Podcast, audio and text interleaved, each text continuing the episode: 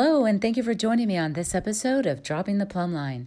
My name is Stacey Mueller. It is September 12th, 2023, and on this podcast, I want to take the time to recite to you George Washington's vision that he had in Valley Forge in 1777.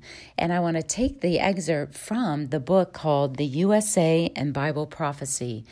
And um, one of the reasons why I've been inspired to do this uh, is because of what happened yesterday on 9 11. You know, nothing happened for me on 9 11 this last year. And I found my head just like spinning and thinking, huh, I just feel so different about this 9 11 than I have in the past 21 9 11s. But this is the 22nd 9 11, and that got my attention because 22 means sons of light. And then the Holy Spirit was just kind of putting in my heart that, you know, the days of mourning about what transpired on 9 11 when the Twin Towers went down is done. And the seed that has died is about ready to come forward with a new birth. And then I kind of saw in the in the spirit the twin towers, and one of them said righteousness, and the other said justice. And of course, I saw the plummet line dropping down on ground zero and going down into the ground uh, to uh, the Ancient of Days and the and the purpose of why God established this nation by the Spirit of the Living God and His divine providence. And He wanted to make this land a land that was set apart to share his good news and be a beacon of hope to the nations. And so I feel like we're in a shift. And I hope you can feel it too, because we're heading into these fall feasts that are around the corner on 915 and the body of Christ is in a place of synergy and unity that I've never seen before. We finally have come to a place where we have dropped down our uh, individual agendas, and I think we have picked up the cause, the kingdom cause, to unite as one and to seek heaven for his plan, his purpose, his decree for our nation. And I've never seen a movement like I am right now, where everyone is pounding heaven's door for his help. And so it's a different cry of help. You know, in 1968, they they they made 911 as the uh, button to hit for a cry for help, but we're doing a 911 up to the throne of God, and we've been crying for his help and for his strength. And it's almost like a Genesis 32 moment where Jacob and the number 21 is associated with Jacob. It's a number of distress that he finally came to a place where all of his scheming, all of his resources were not going to get him past his enemy and get him back home. And so he had to go to the Lord with everything in his heart and ask for his help. And so I think we're doing that as well. And the Lord was wrestling with him with an angel. And then finally, when he came to the end of himself, the angel asked his name, What is your name, Jacob? And Jacob said, My name is Jacob. And so the angel said to him, You know what? Your name is no longer Jacob, but Israel, for you have struggled with God and with men, and you have prevailed. And I think that is a word for us right now. We've been struggling with God as a as a remnant. God, where are you? Help me get through the pressing and the pressure. Help me hold on to your word. And we've been we've actually been struggling with men because truth has been revealed and now we've been having to separate ourselves out and come into a new place with God. And if we're holding on by faith and obedience, we are prevailing. And I feel like many of the saints right now are holding on right now. We are holding on, God, that through this shaking, you are going to come through. Well, after that moment that Jacob had with the angel, uh, Jacob asked him, Well, tell me what your name is, I pray. And he said, Well, why is that? You asked me my name. And the angel blessed him there. And Jacob called that name Peniel. And he said, For I have seen God face to face, and my life is preserved. And I feel that is a word for us because we are we are we have the hope inside of us that we're going to see God face to face. And in the fall feast season, that is the time and the season that God has promised that we will come into a place to see him face to face when those fall feasts are fulfilled.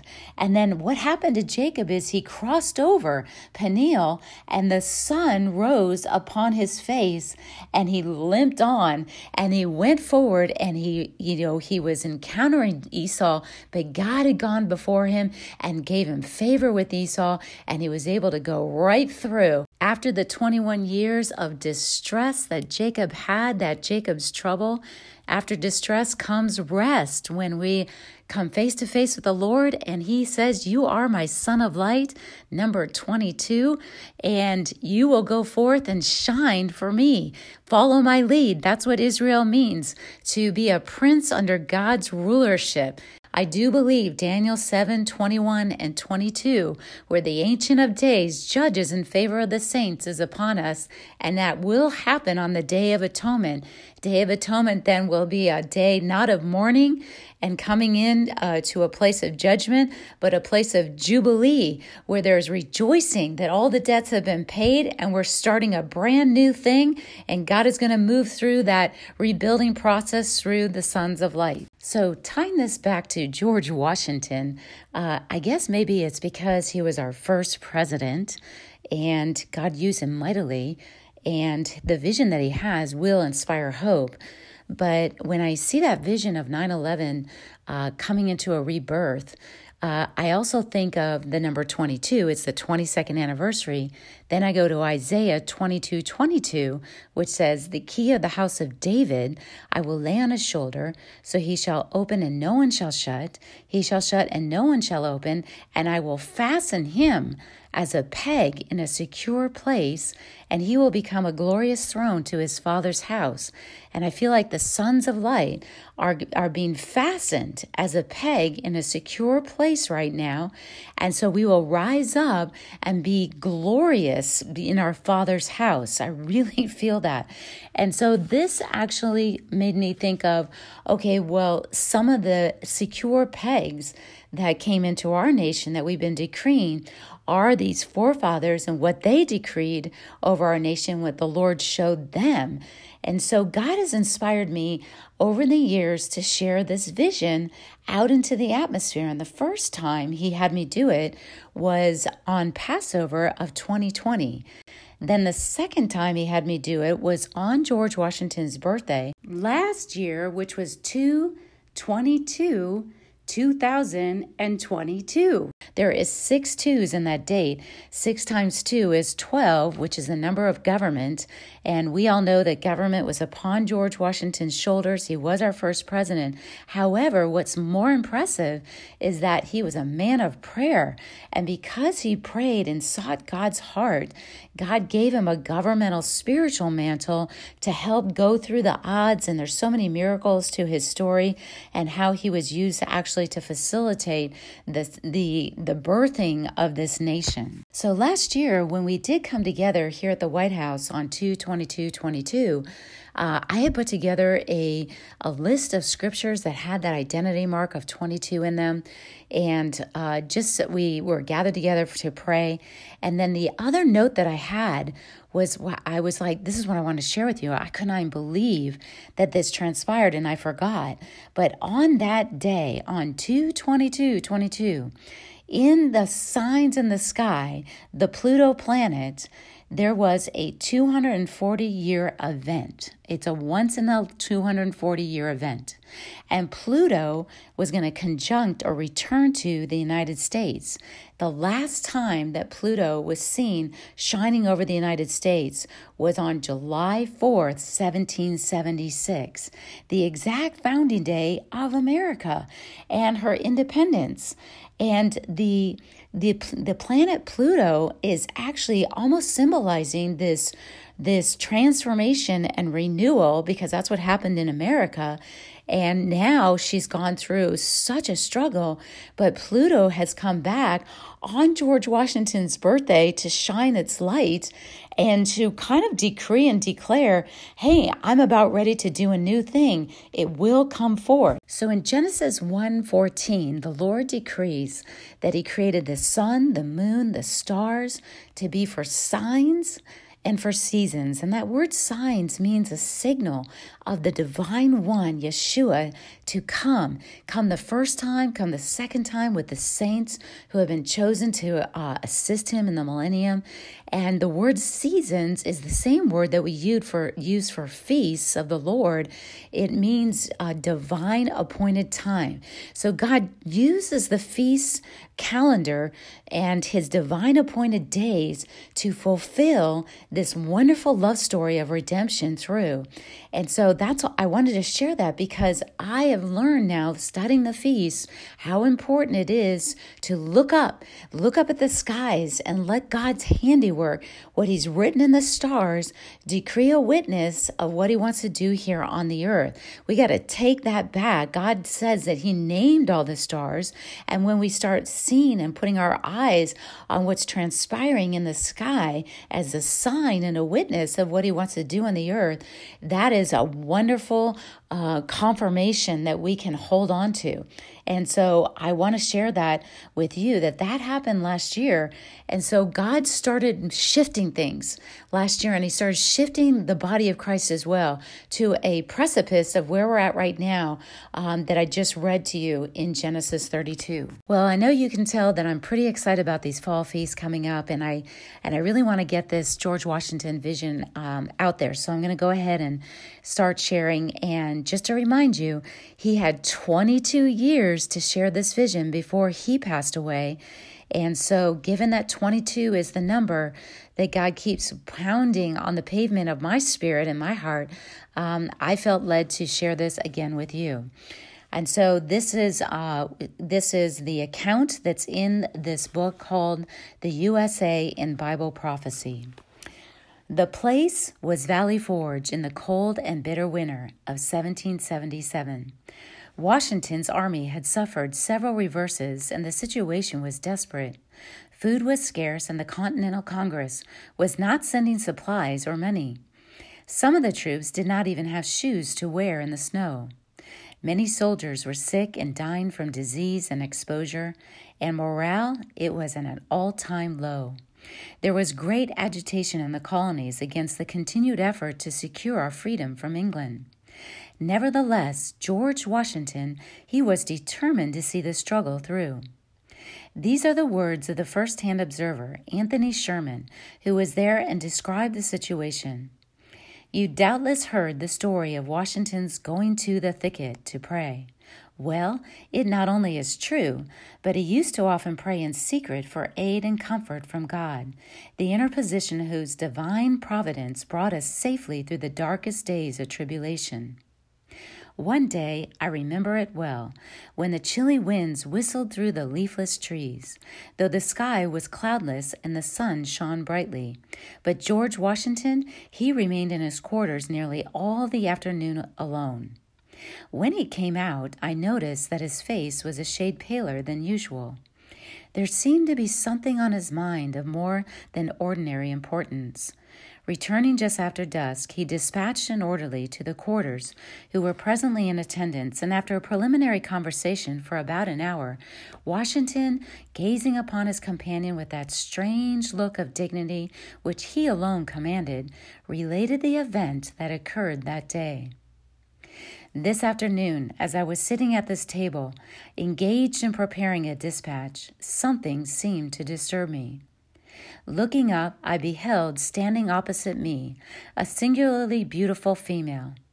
So astonished was I, for I had given strict orders not to be disturbed, that it was for some moments before I found language to inquire the cause of her presence.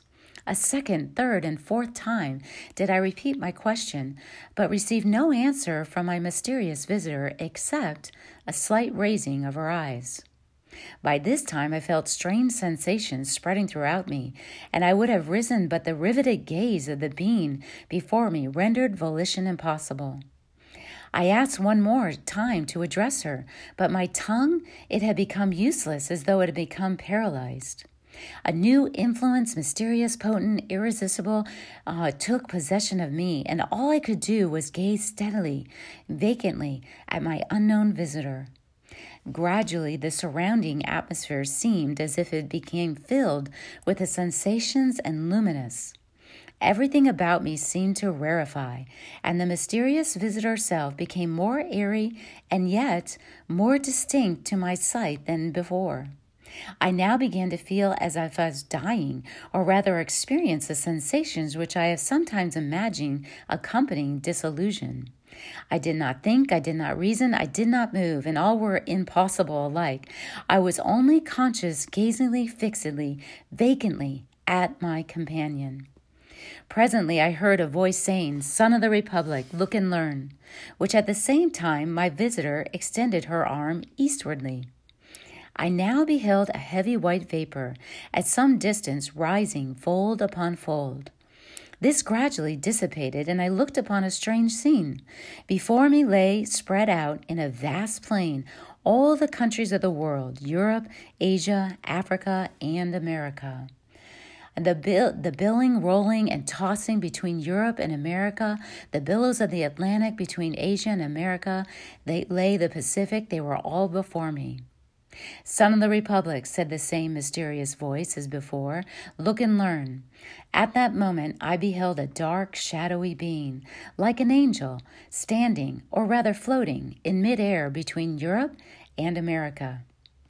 Dipping water out of the ocean in the hollow of each hand, he sprinkled some upon America with his right hand, while with his left hand he cast some to Europe. Immediately, a cloud raised from these countries and joined in mid ocean, and for a while it remained stationary and then moved slowly westward until it enveloped America in its murky folds. Sharp flashes of lightning gleamed through its intervals, and I heard the smothered groans and cries of the American people. A second time the angel dipped water from the ocean and sprinkled it out as before. The dark cloud was then drawn back to the ocean, in whose heaving billows it sank from view. A third time I heard the mysterious voice saying, Son of the Republic, look and learn. I cast my eye upon America and beheld villages, towns, and cities springing up one after another until the whole land from Atlantic to the Pacific was dotted with them. Again, I heard the mysterious voice say, Son of the Republic, the end of the century cometh, look and learn. At this, the dark, shadowy angel turned his face southward, and from Africa I saw an ill omened spectre approach our land. It flitted slowly over every town and city of the latter. The inhabitants presently set upon themselves in battle array against each other. And as I continued looking, I saw a bright angel, upon whose brow rested a crown of light, on which was traced the word Union, bearing the American flag, which he placed between the divided nation, and said, Remember, ye are brethren. Instantly, the inhabitants, casting from them their weapons, became friends once more and united around the national standard. Again, I heard the mysterious voice saying, Son of the Republic, look and learn. At this, the dark, shadowy angel placed a trumpet in his mouth and blew three distinct blasts, and taking water from the ocean, he sprinkled it upon Europe, Asia, and Africa. Then my eyes beheld a fearful scene. From each of these countries arose thick, black clouds that were soon joined into one. Throughout this mass there gleamed a dark red light by which I saw hordes of armed men who, moving with the cloud, marched by land and sailed by sea to America. Our country was enveloped in this volume of a cloud, and I saw these vast armies devastate the whole country and burn the villages, towns, and cities that I beheld springing up.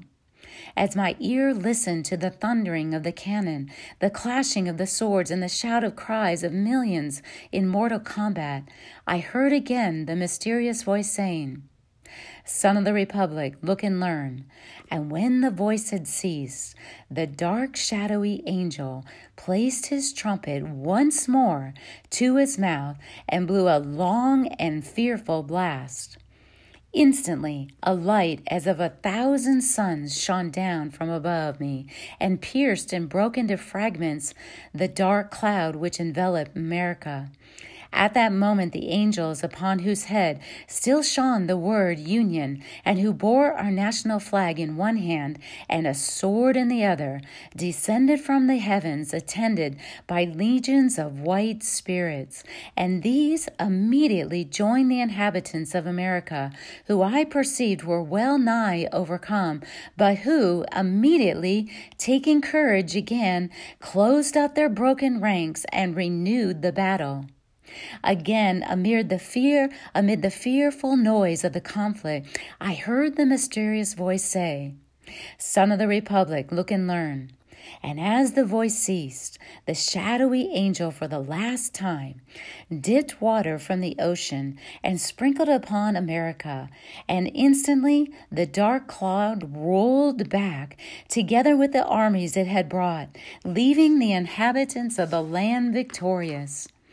Then once more I beheld the villages, the towns, and the cities springing up where I had seen them before, while the bright angel, planting the azure standard it had brought in the midst of them, cried with a loud voice.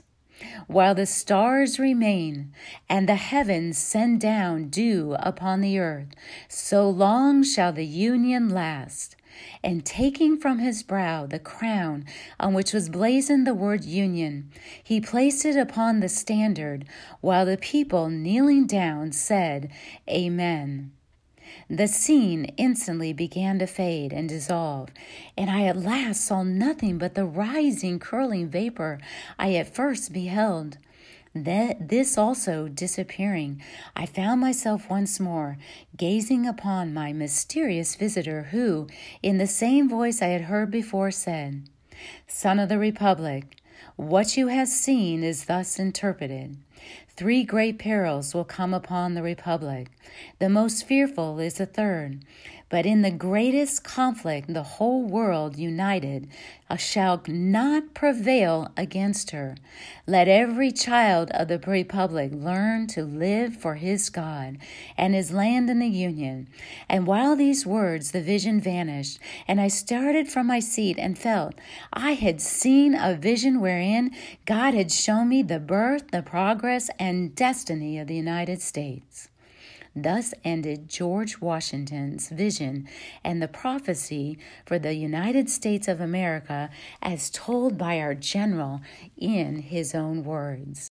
And Lord, I just thank you for this vision. Even as I'm reading it, I am stirred up. I thank you for the angelic hosts that are being released that have the banner union upon them, and they're holding the banner of our flag of the United States of America that has all the uh, emblems and the proclamations of what you have destined for this nation. And so, Father, we lift up the flag and we lift up the decree and we lift up our forefathers and the heroes of faith faith that have gone before us. And we say yes and amen to what you have determined and what you have spoken over this nation. That this nation is one nation under God and it is called to be a fruitful bough, to go out and to decree and declare the good news that Yeshua is King of Kings and He's Lord of Lords. And is returning with the sons of light beside Him to go forth and to establish the nations underneath His judgment and His rule and to release healing in the nation nations. And Father, I just thank you for the heroes of faith eh, that has been that has been said in Hebrews 11, the cloud of great witnesses that have taken that torch and they have by faith and obedience carried the covenant promise to restore us back to an amazing God face to face. And then we come into this glorious word that you release to us in Hebrews 12, the glorious company. And you say to us, for you you have not come to the mountain that be touched and burned with fire, and to blackness and darkness and tempest, and the sound of a trumpet and the voice of the words that those who heard it back in the Old Testament, they begged that that word should not be spoken to them anymore, for they couldn't endure what was commanded. But Lord, you've given us the ability through the gift of the Holy Spirit to hear your voice, to endure, to press in, and Father, to prevail. And you promise us that we will be preserved at your word. And your word goes on, and if so, as a beast touches the mountain, it shall be stoned or shot with an arrow. And so terrifying was the sight that Moses said, I am exceedingly afraid and trembling, but you have come. You say, Lord, we are coming with the fear of the Lord,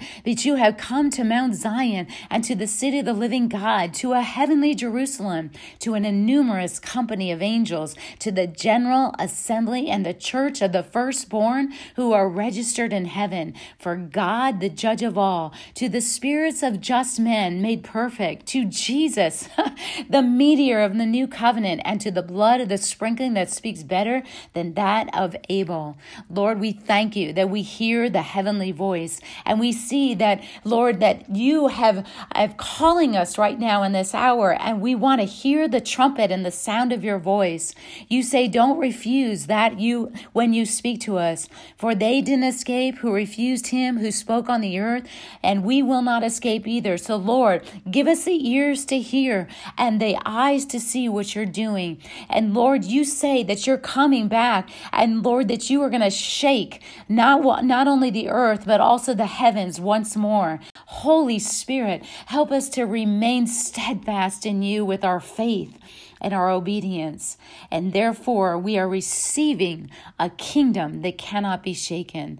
Lord, you are our consuming fire. And with reverence, we honor you and we thank you for your covenant and that you are a God that is, a, is good to your word. And so, Lord, as we enter into this feast season, I just pray that everyone that's hearing this will come up to the heavenlies, hear the sound of the trumpet, be ready in their heart with their, their lamp and their their oil full, and they come into this place where they can see you face to face. In Yeshua's name, God bless you.